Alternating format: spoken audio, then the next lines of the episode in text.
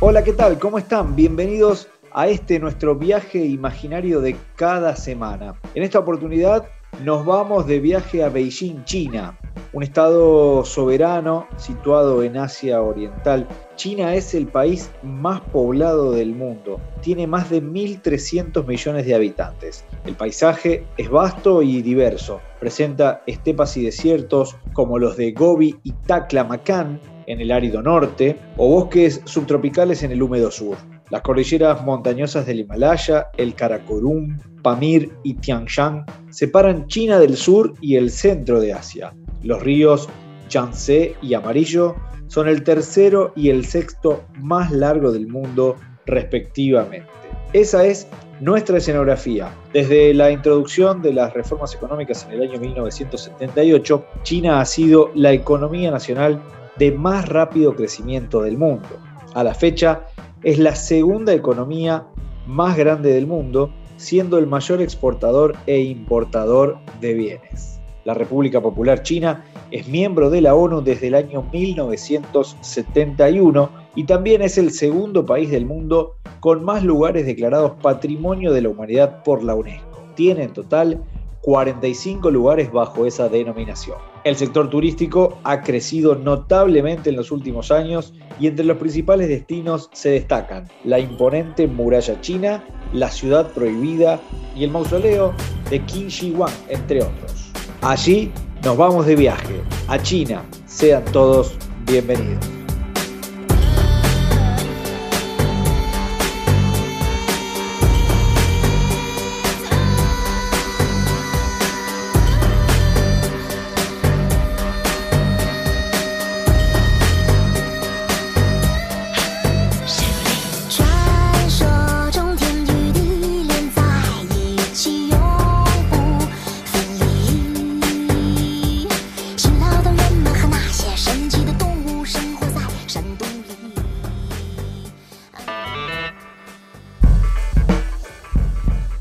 Seguimos viajando de la mano de Radicados, ya que todavía es posible conectarnos a través de la tecnología y recorrer el mundo y conocer historias de argentinos radicados más allá de las fronteras. En este caso, una muy pero muy interesante historia que nos lleva nada más y nada menos que a China. Él es Brian González, nació en San Vicente, provincia de Buenos Aires, reside ya hace más de 10 años en China y la pregunta que da inicio y le da la bienvenida a Brian González es, ¿cuándo fue la primera vez que escuchaste hablar de China?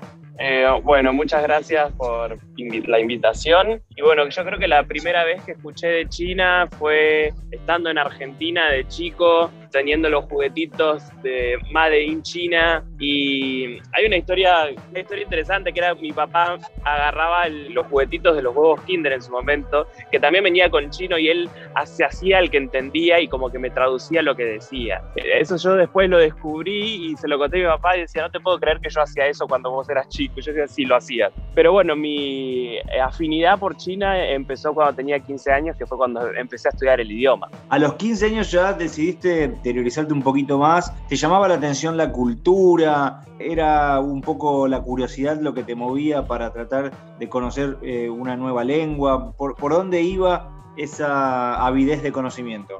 Bueno, yo soy de San Vicente, provincia de Buenos Aires, que es un pueblo chiquito. La verdad que en mi familia no tenemos ningún contacto con la comunidad china y lo que se puede saber de China en San Vicente, más en ese momento, era el hecho de que había un supermercado chino, como mucho. Entonces, yo siempre digo que fue el destino, ¿no? Un día saliendo de la, de la escuela, volviendo para mi casa, se me ocurrió de decir, quiero estudiar chino. En ese momento quizás lo máximo que habíamos estudiado en la escuela era, eh, bueno, ¿dónde está China? Su capital, parte del continente asiático y alguna que otra cosa, como por ejemplo puede ser la política del hijo único en ese momento la clase de geografía. Pero más que eso, nada más. Entonces, yo no sé por qué razón se me ocurrió estudiar chino, pero lo que sí, esa decisión que tomé en ese momento fue lo que cambió totalmente mi vida, ya que después de empezar a estudiar chino, a los cinco meses me ganó una beca para poder venir a estudiar acá. Estudiaste filología china, vamos a aclararlo por si hay alguien que todavía no tiene muy claro qué es. Es una ciencia que estudia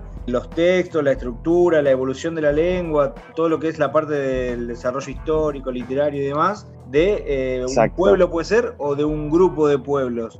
¿Cómo, cómo despertaste tu interés por la filología? Bueno, yo en un principio vine acá a estudiar el idioma y la materia, o sea, la, carrera que de universitaria, la carrera de grado, la licenciatura que se daba en mi universidad, es la carrera de filología china, que bueno, vendría a ser básicamente estudiar idioma y literatura. En este caso, el idioma chino y la literatura tiene casi 5.000 años de historia, entonces uno tiene que interiorizarse muchísimo y es el único idioma hoy en día que tiene esa continuidad de tantos miles de años que se puede, mm, un texto de hace muchísimos años atrás, hoy en día también se puede seguir leyendo gracias a que se siguen utilizando esos caracteres chinos, ¿no? Obviamente que tuvieron su evolución y demás, nosotros también lo tuvimos que estudiar desde los pictogramas, ideogramas, ideofonogramas, etcétera, y bueno, eso fue mi carrera de licenciatura, de la cual yo eh, me encantó, obviamente, porque estudiamos muchísimo y pudimos aprender muchísimo de lo que es la historia y la cultura china, pero además eh, luego decidí hacer una, una maestría en comercio exterior y economía para poder interiorizarme en otra área también que la verdad es muy importante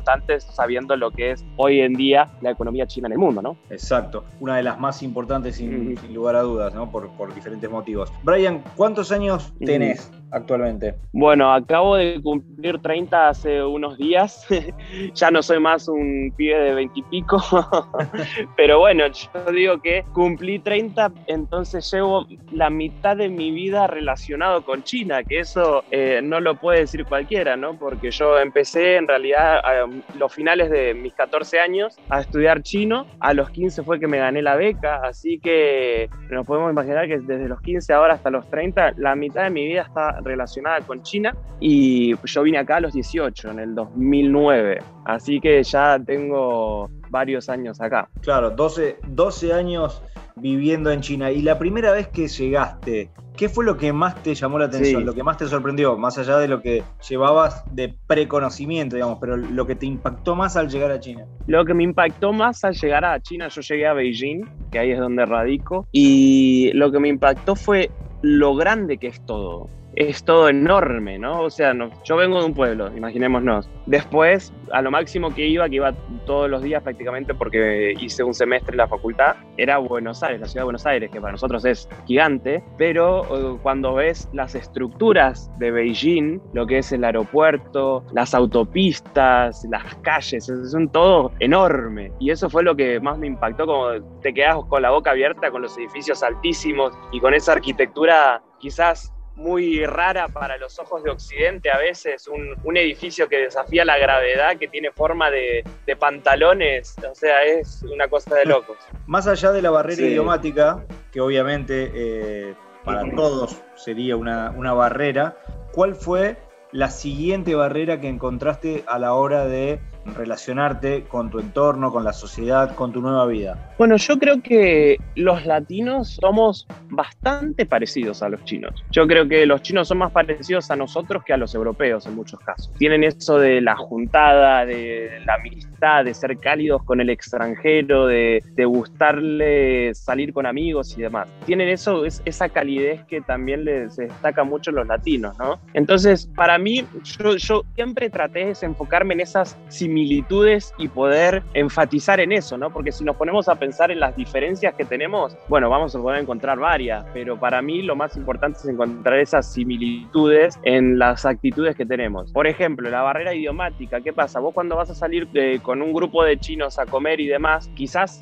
tengas que tomar mucho alcohol. Ok, eso también los argentinos somos los que tomamos más alcohol de toda Latinoamérica, así que estamos acostumbrados a eso. La diferencia que tienen los chinos es que, bueno, les gusta tomar, les gusta hacer chistes y demás, pero también les gusta mucho la poesía y les gusta mucho el tema de sus refranes y demás. Entonces eso es muy importante a la hora de armar relaciones con los chinos, ¿no? Haber estudiado filología china también me ayudó muchísimo en el tema de relacionarme en ese ámbito. Después, por ejemplo, cuando los chinos van de joda, como, como en Argentina, no es que van solamente a boliches. La otra cosa es salir a un karaoke, cantar en un karaoke, también aprenderme las canciones chinas para poder meterme en ese grupo es otra de las, de las cosas que uno tiene que aprender para poder interiorizarse en, este, en esta cultura. Ya casi como para pasar desapercibido. Actualmente sos columnista de actualidad y también eh, hablas sobre cultura en Hubei, que hoy nosotros hemos aprendido lo que es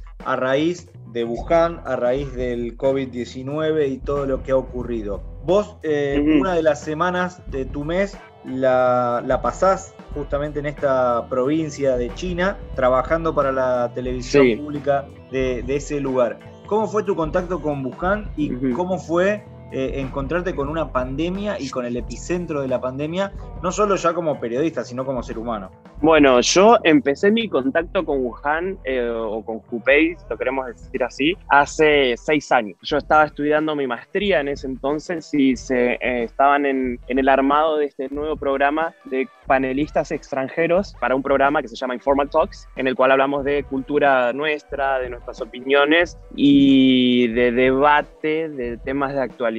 Bueno, así es como empezó mi, mi relación con Hubei. Por eso, todos los meses tengo que ir a, la ciudad de Wuhan, de la cual Hubei es la provincia de la cual Wuhan es capital, ¿no? Y la verdad que pasé muchísimo, conozco muchísimo Wuhan. Gracias a tener la relación con la televisión, con el canal de Pei, grabé otros programas también con la televisora y recorrí muchísimo la provincia. Es una provincia muy interesante. Hubei, algo que, no lo sabe prácticamente nadie, en chino se le dice en la provincia de los mil lagos, porque tiene una cantidad de lagos impresionante. O sea, Wuhan es la ciudad en superficie más grande de China, pero no tiene tanta población, tiene solamente 13 millones de habitantes, nada más. O sea, no es una ciudad enorme para China. ¿Por qué? Porque tiene muchos lagos y muchos ríos. Entonces, la comida que tiene la que tiene Hubei es muchas, no son mariscos, sino que serían como peces de, de río o de lagos o crustáceos de los lagos o ríos también. Entonces, siempre tuve ese contacto y este tema de que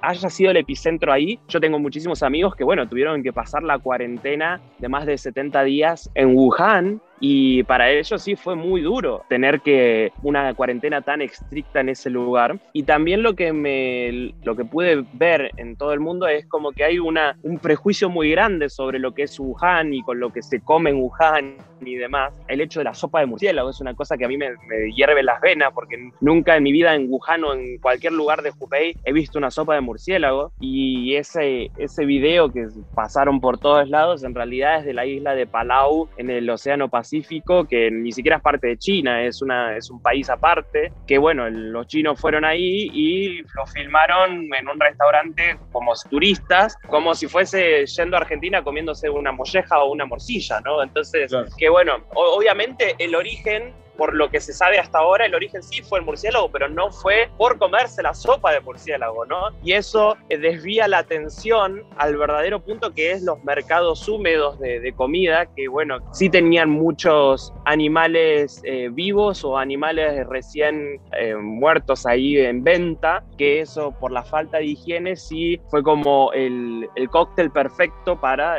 la proliferación y el inicio, quizás, porque todavía no es seguro, de esta pandemia. ¿Verdad? Entonces, como se quita el foco de eso, no se sabe lo que hizo después el, gobierno, lo que hizo China para evitar eso, ¿no? Entonces, ahora nadie dice que se prohíben los mercados húmedos ahora en China, que ahora está mucho más estricto el tema del el consumo de animales salvajes y demás. Concretamente, eh, más allá de obviamente lo que es la etapa de estudiante, como trabajador, obviamente ya inmerso en la sociedad, es complicado poder alquilar. Los salarios en China alcanzan para vivir al nivel de una clase media. ¿Cómo podemos comparar con la Argentina respecto de lo que es costo de vida? China está cada vez más caro para los argentinos, obviamente, porque eh, ya sabemos que lamentablemente nuestra moneda no vale mucho. Yo siempre pongo de ejemplo que cuando yo recién llegué a, China en el 2009, un peso valía dos yuanes y hoy en día a dólar blue un yuan vale 25 pesos. Entonces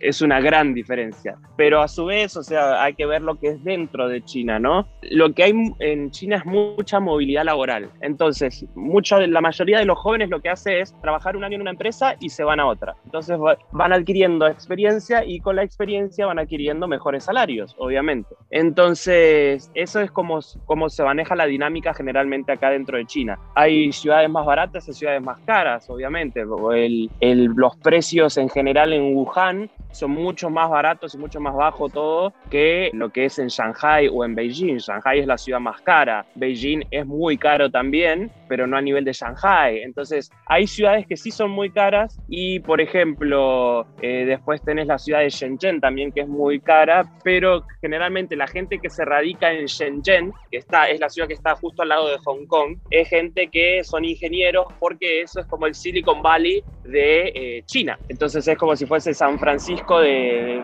San Francisco de China, Shenzhen, ahí donde están todas las empresas tecnológicas. Y sí, hay veces que como los precios son tan altos, igualmente con la pandemia los precios han bajado, porque justamente por el hecho de que mucha gente no ha vuelto a las ciudades eh, el año pasado, ahora ya está todo prácticamente normalizado, los precios bajaron por una caída en la demanda también. Acá yo lo que digo siempre, si uno se pone a trabajar y a buscar trabajo, siempre lo encuentra. Y más siendo extranjero, si uno tiene una especialización en algo, muchos argentinos en muchas ciudades de China son entrenadores de fútbol, por ejemplo. Uno cuando se encuentra un alemán es, ah, ya sé que es ingeniero. son cosas así, ¿no? O sea, es, bueno, sos de tal lado y se tratan de atraer a ese tipo de, de expertos de tal lugar. Obviamente que también en Beijing yo he conocido a biólogos argentinos, por ejemplo, ¿no? O sea, hay de todo. ¿Qué es lo más argentino que tiene China? Lo más argentino que tiene China. Ah, qué, pregunta más, más difícil.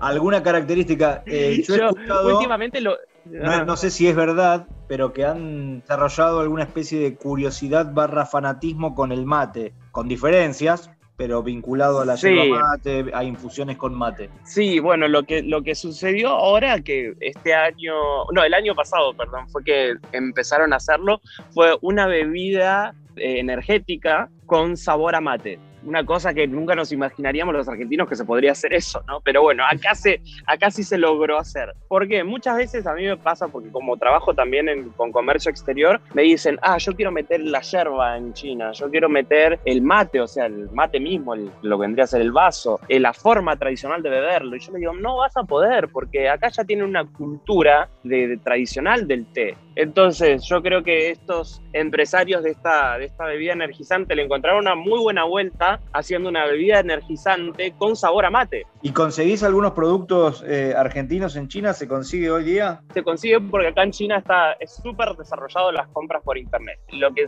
vendría a ser como Mercado Libre en Argentina, acá se conoce como Taobao, JD o JD vendría a ser. Y es súper eficiente, súper rápido y encontrás de todo. Entonces, yerba, dulce de leche, caramelos incluso. Ahora carne argentina y cada vez más. Lo que también se conoce mucho de, Argentina es los langostinos. O sea, hay un montón de productos argentinos y cada vez más gracias a que eh, los gobiernos consecutivos, sin importar el color político de Argentina, eh, han prestado mucha atención a lo que es el gran mercado chino y con mucha razón, ¿no? Sí, una, una gran apertura eh, económica para un, aliado hoy día de, la Argentina sin, sin, lugar a dudas. ¿Volverías a radicarte en, en Argentina? ¿Te imaginas volviendo a San Vicente o hoy puede llegar a ser tan solo un sueño? Eh, la verdad, sinceramente, no me lo imagino volviendo a San Vicente como para radicarme eh, si es que las cosas sigan como están, ¿no? O sea, yo veo, lamentablemente, yo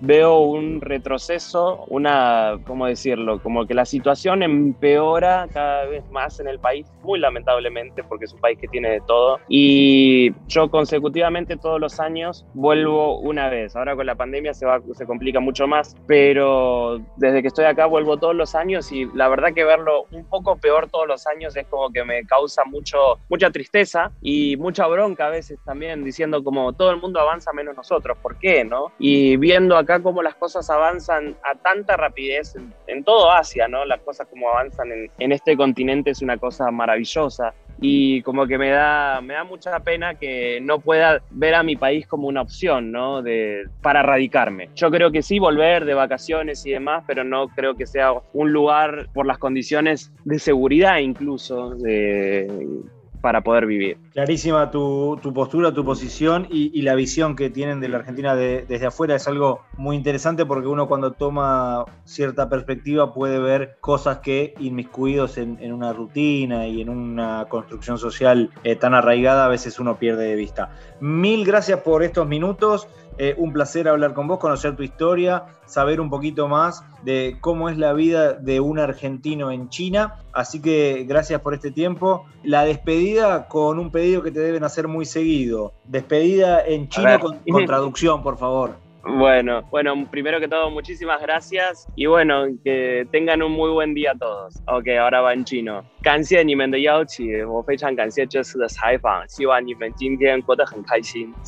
Muchas gracias, Brian. Brian González, argentino, nacido en San Vicente, radicado actualmente en Beijing, China. Y de esta manera llegamos al final del viaje. Muy pronto nos volvemos a encontrar con un nuevo destino, como siempre les decimos, para conocer el mundo y saber cómo viven los argentinos más allá de las fronteras. Viajo todo el tiempo a muchos lados. Viajo sin saber a dónde voy.